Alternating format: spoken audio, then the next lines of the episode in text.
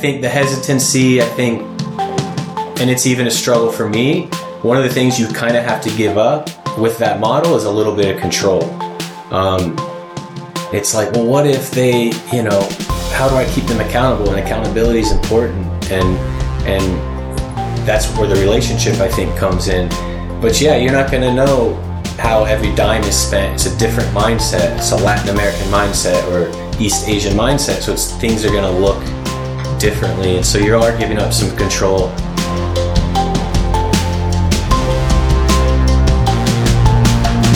Welcome to the Missions Pastor Podcast, presented by One Child. One Child is a global community of child champions that serves children in poverty so they can discover hope and reach their God-given potential. We believe that the local church has the message of hope that the world desperately needs to hear. And in every episode, we highlight churches, pastors, and ministries who are working to bring that hope to hard places. I'm David Jesse. I am your host for today's conversation with Brent Altman. Brent is the Director of Missions at Grace Family Church in Tampa, Florida. Grace Family Church's mission is to lead people into a growing relationship with Jesus. And when it comes to outreach, it's always about working through the local church. I asked Brent why that's so important to Grace Family. Well, simply put, we believe the local church is the hope of the world. And so anything we're doing should happen through the local church. We should be making that local church the hero. Those pastors, those leaders, those members, they're going to be the hero of helping their community, helping the people that they know and see every day. We're not going to just swoop in, kind of the great white hope coming in and tell people, right? So this is how this should be done. This is how this should be done. Because frankly, we don't know. There's certain things as the North American church that we might have. We might have resources. We might have expertise in certain areas, but we just don't know what it's like for a Nicaraguan pastor in rural Nicaragua to be a leader in his community where there's malnutrition and teen pregnancy and whatever the case may be. So I feel like it's really the only answer is to work through the local church. Now, as far as government organizations or a private company, that's also, you know, there's resources there. There's ways that we can collaborate with them. And I think that should be the case. But at the end of the day, as Christians, it's the local church. It's the body of Christ that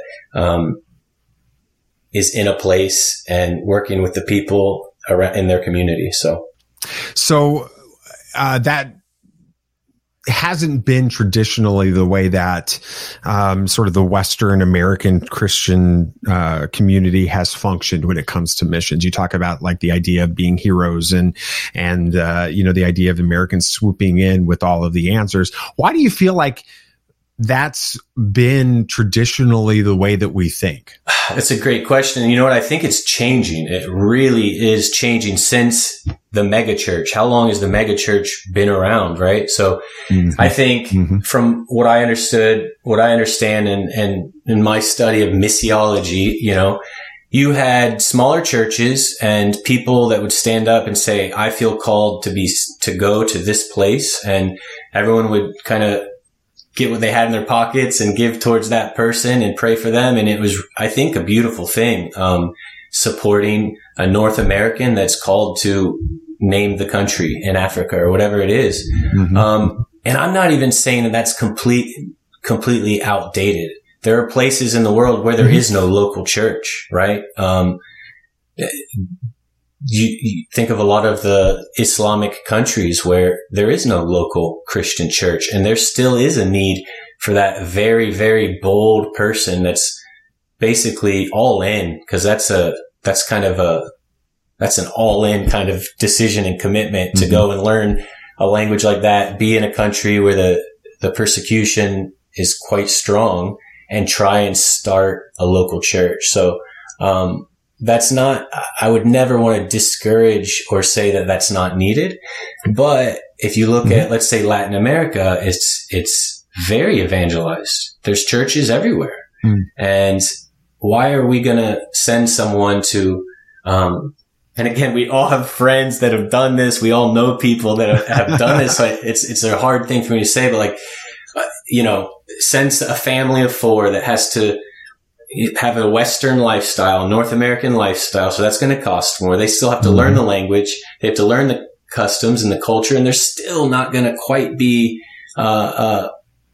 in the same example I was giving, Nicaraguan. They're not going to know Nicaraguans the way a Nicaraguan will. So now we're kind of getting into indigenous versus kind of North American missionaries, but, you know, I just don't think it's the most effective way for us to evangelize.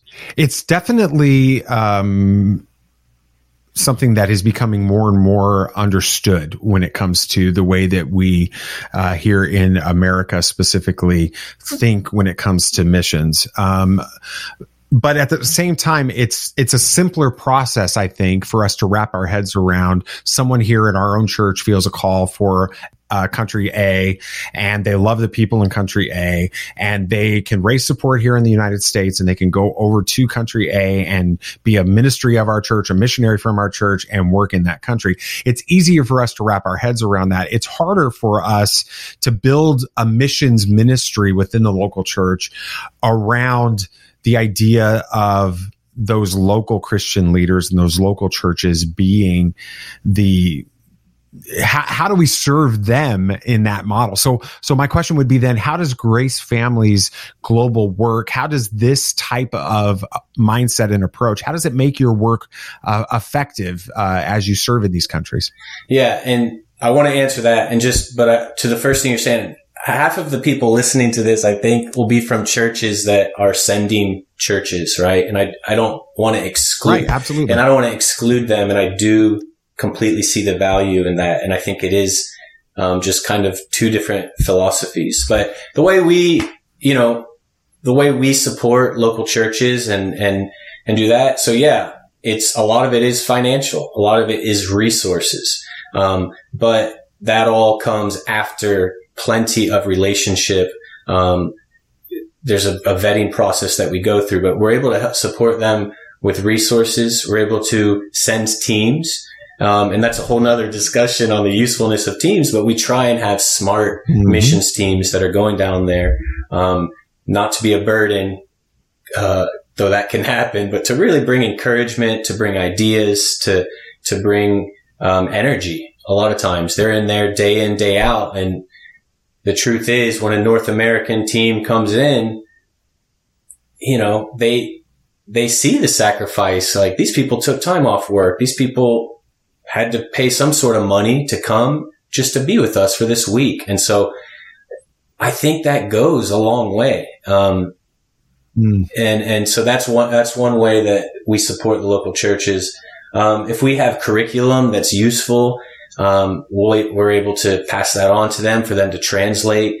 I've connected one of our guys with our video guy. He was trying to have a better presence in social media. And so that was like, hey, well, we're pretty good at that. Let me connect you. And so I was able to facilitate a conversation with a pastor we support in Nepal, and that during COVID was just trying to get better about his online presence.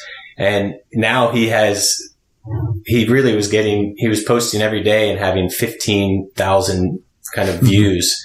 It's just incredible. Like, more than we get, but just a few little technological pointers we're able to help him out with.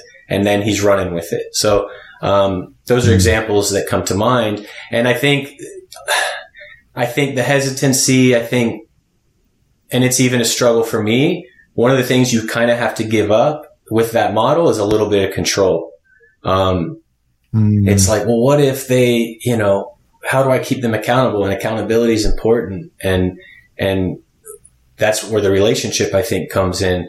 But yeah, you're not going to know how every dime is spent. It's a different mindset. It's a Latin American mindset or East Asian mindset. So things are going to look differently. And so you are giving up some control. So, you know, the other thing that some of the local churches we support are directly, like, there is no kind of parachurch intermediary. There's, you know, it's a relationship that, we kind of had through a parachurch, but the support is direct. But then there are other cases in which we work with organizations that work through the local church. And so we're just careful about, you know, finding organizations where that is the case. And I believe even with you guys, like with the sponsorship, you know, you're bringing the local churches into the picture. You're not just there finding children on the street, sponsoring them. I imagine there's some kind of correlation with the local church. So, yeah, absolutely. Everything that we do is we believe the Great Commission was given to the local church, not to parachurch organizations. And so our responsibility as a parachurch ministry is not to come in there and be the solution to the problem. We're the one that's coming in there to help support the solution, which is the local church. And they have the message of hope, which is the way we open every one of our episodes, which is we talk about the local church. The church is the hope of the world. And so it was great to hear you talk about that's your same passion. With that, what's been some of the most surprising things that you've seen as you've been a missions pastor in your global ministry, as you guys have been very intentional about working through the local churches and ministries? What are things that have happened that have surprised you as a result of it?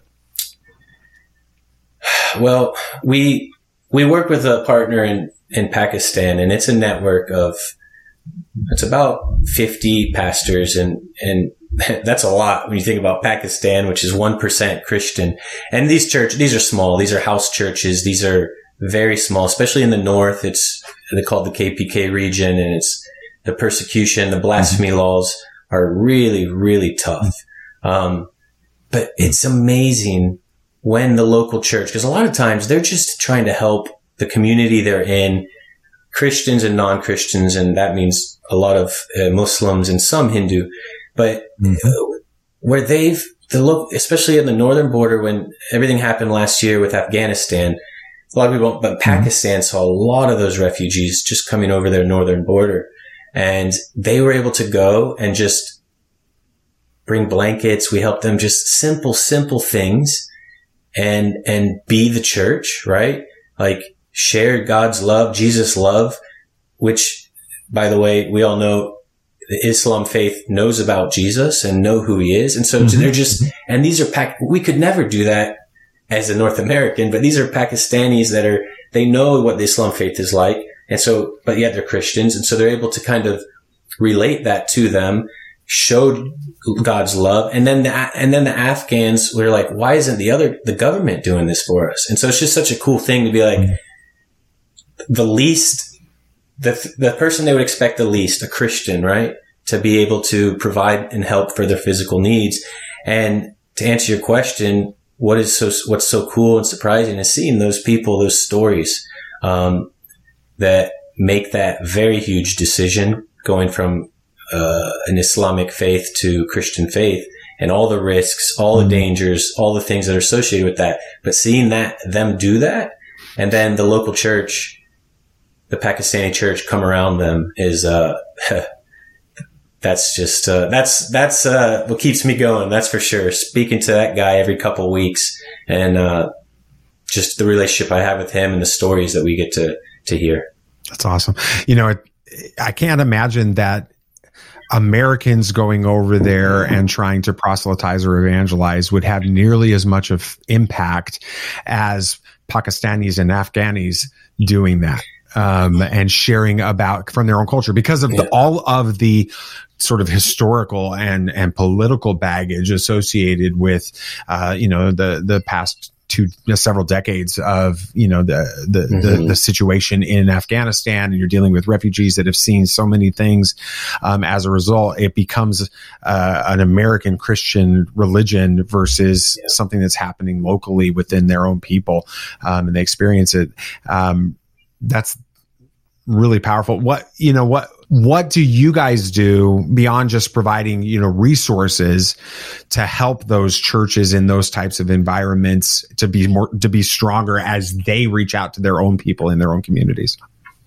Well, I think I said it, it's a trying to have relationship. I think it goes further than we think, like knowing that there's a church somewhere in North America that's praying for us, that cares enough. I mean, a lot of, you know, our church as well, a lot of the relationships with their global partners is pretty transactional.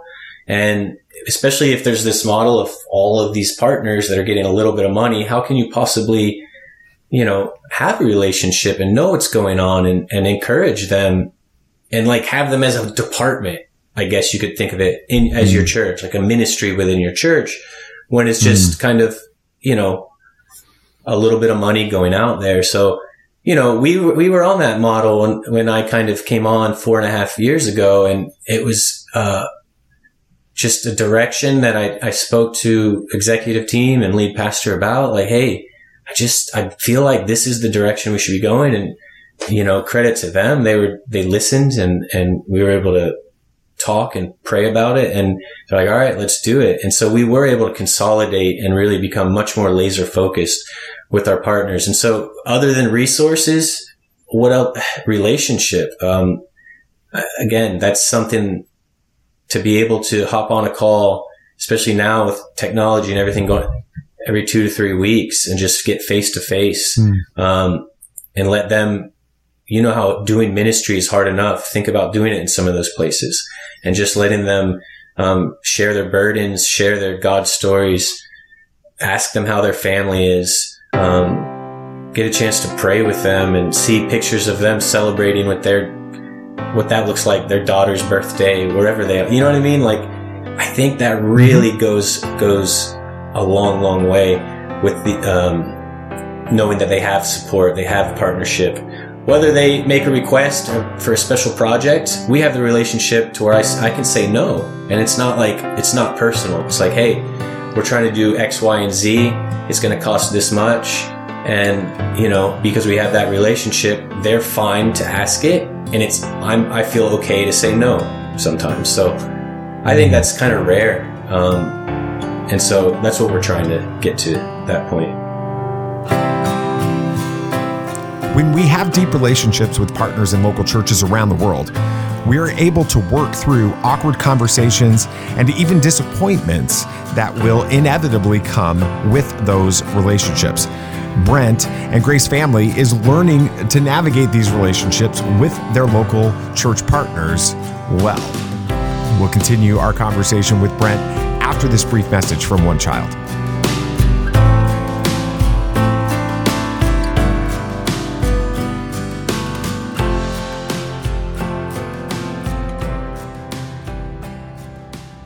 Together, we believe extreme child poverty has an end, and it starts with hope.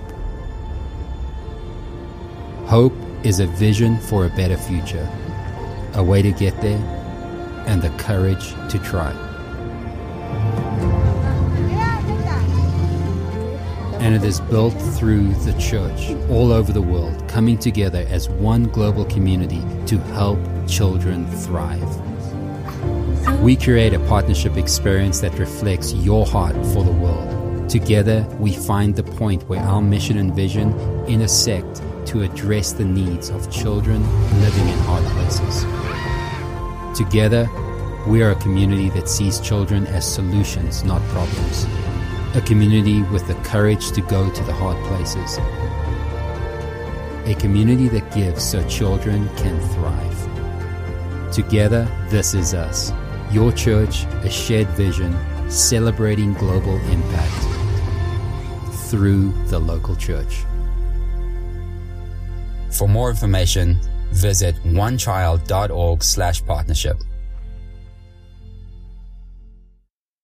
Brent and Grace Family have seen lots of amazing things happen around the world by working through local partners, but I asked him to share a story or two with us about people within Grace Family who have been impacted. Here's what he had to say.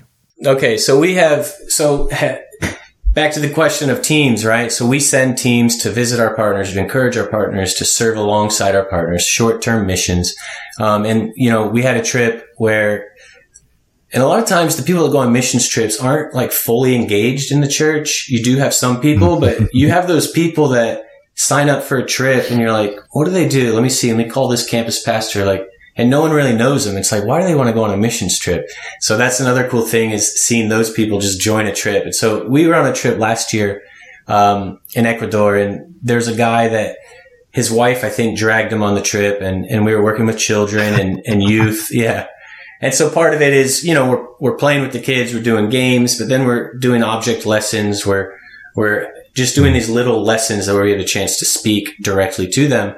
And so we noticed that the teenage guys were just kind of really drawn to him, just kind of a man's man kind of guy, quiet, but, you know, open. And so we're like, hey, maybe you should do the lesson. Maybe you should just share your story. Talk about just what it was like for you growing up. Tell him a little about your story. And so he did it, and he just, through a translator, did a great job. And basically on that trip, just realized the gift he has to mentor and to work with young men, like high school age guys. And so when we got back, he ended up joining our youth ministry because, just volunteering. So they do a kind of a corporate message, but then they have tables that have leaders. And so it's been a year and a half now. And so he's been just loving that, on fire, doing a great job, leading the guys in our church, in our community. But he discovered that gift, right? He found out he had that gift, or at least pushed himself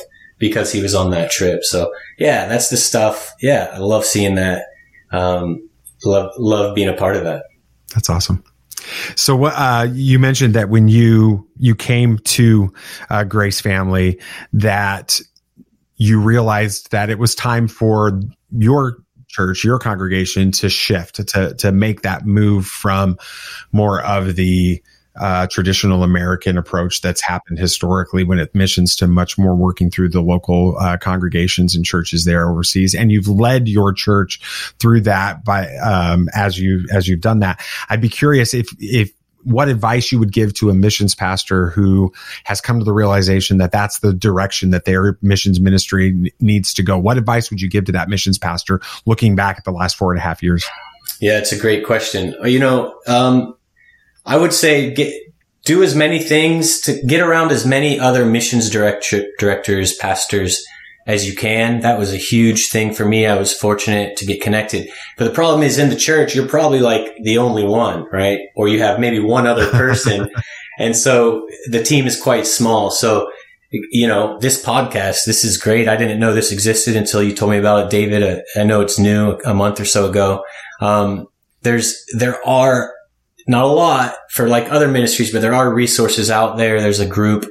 There's a call every month. I was on it 2 days ago, and it was 170 missions directors. And they do it once a month. Oh, the 410 Bridge puts it on. It's called their global networking call, I think. And the topic last time was, how do you kind of discontinue a partner? What are some ways you guys walk through that and do that? So get around people that have are at other churches. It doesn't matter if it's a similar church or not. There's other missions directors and pastors. But you have to have a talk with the leadership. If they have to be on board. A lot of the, you know, if you're going to be eliminating, maybe not the best word, sunsetting certain global partners, chances are the lead pastor like has relationship with them, or someone high up kind of had that relationship and was like, all right, yeah, we can support them. Who knows how many years ago. And so those are, you know, relationships. So I would say definitely talk to the lead pastor. I think, explain, be well versed in why that's the direction you think that the church should be going, because there's reasons for it and there's reasons against it. So, you know, there's books out there. I think a lot of people know When Helping Hurts, or Helping Without Hurting. And, but there's really there are some books out there, and, pray about it and talk to the leadership, and have a plan. It's like, hey, these are the people that I'm not sure about, but this is what we're going to do. And if we decide that they're no longer kind of the direction, our vision, we're going to tell them, hey, in 6 months or in a year, you know, don't just pull the carpet out from under them, but there has to be some kind of plan in place, like why you're, and be clear about the direction you're going. Another big thing is to have, you know, we use a document to vet potential partners, but also to continue to, understand what our global partners are doing. And so having some kind of pointed document in writing that you can ask those questions like, hey, how are you partnering with the local church? And, what is a way you're empowering? Whatever questions you want to put on there that's important to you, but have that. So give them a chance to respond, and then you can talk through it with them. But yeah, it's a it's a tough thing to talk to people that have been supported for a long time and just say, hey, this is what we're doing. But if I can I just want to say one more thing on that. We've had to cut, I think 16 partners that we kind of have sunsetted, if you will. And I would say out of all of those, only 2 of them kind of gave us a hard time, just kind of didn't understand. We're a little bit frustrated, and we did our best to work with them. But the rest were just like, hey, you know what?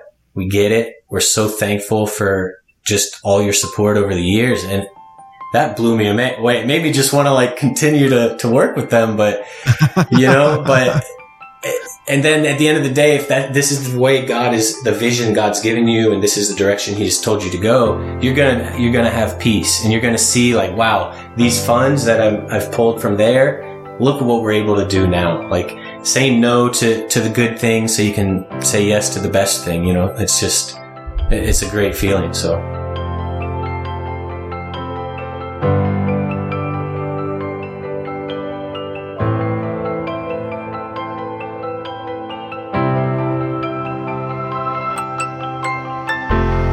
Working directly through local church partners in global missions is much more complicated and messy than sending a regular check to a missionary or a ministry. Here are 3 nuggets of wisdom Brent shared on today's episode. First, these relationships take time, but they're well worth it. When you partner with local churches to support and strengthen the work they're doing in their own context, great things happen. Second, these partnerships require you to let go of some control, and this isn't easy for any of us to do, but we can't expect these local church partners to be effective if we're micromanaging them every step of the way. And finally, take time to find other missions pastors and churches who are seeking to work through local churches and then learn from them. The greatest teacher is someone else's experience.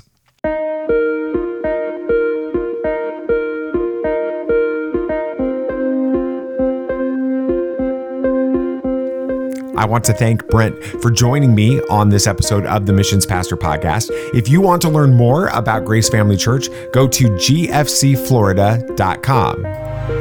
And thank you for listening to the Missions Pastor Podcast. This show is presented by One Child. We are a global community of child champions that serves children in poverty so they can discover hope and reach their God-given potential. To learn more about how your church can partner with One Child to bring hope to hard places, go to onechild.org/partnership.